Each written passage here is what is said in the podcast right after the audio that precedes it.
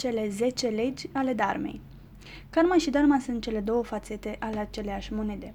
În timp ce karma reprezintă totalitatea datoriilor pe care le avem din cauza răului pe care l-am făcut, Dharma reprezintă scopul nostru în viață și modul corect de a trăi, cel aliniat la legile Universului.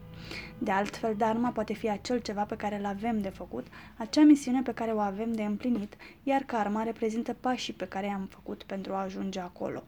În Dharma ești aliniată la sufletul tău, reușind astfel să cunoști bucuria, iubirea, fericirea și pacea. Cel mai bine vedem Dharma în acțiune atunci când cunoaștem oameni care îi servesc pe ceilalți, atunci când ceea ce facem ne aduce împlinire atât nouă cât și celorlalți și ne păstrăm karma curată.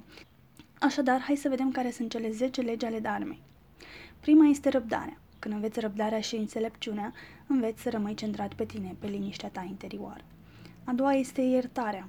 Iertarea este echivalentă cu eliberarea de lucrurile care nu ne mai ajută, nu mai servesc evoluției noastre. Self-controlul sau cunoașterea interioară a faptului că tot ceea ce este bun va veni la timpul potrivit și numai la cei care știu să aștepte. Onestitatea, să ai înțelepciunea necesară să nu iei sau să furi ce nu ți aparține. Puritatea înseamnă să ai curățenie în suflet, minte și trup, controlul simțurilor, a șase lege, meditație și controlul forței vitale. Motivare, ghidarea proprie în viață cu calm, duce la succese mărețe. A opta lege este învățarea sau capacitatea de a învăța cât mai multe pentru a oferi și mai multă valoare celor din jur, care va fi direct proporțională cu succesul pe care îl vei obține.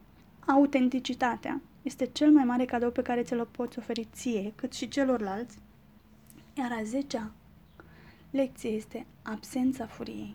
Furia ne otrăvește capacitatea de a ne ghida viața într-o manieră stabilă și puternică.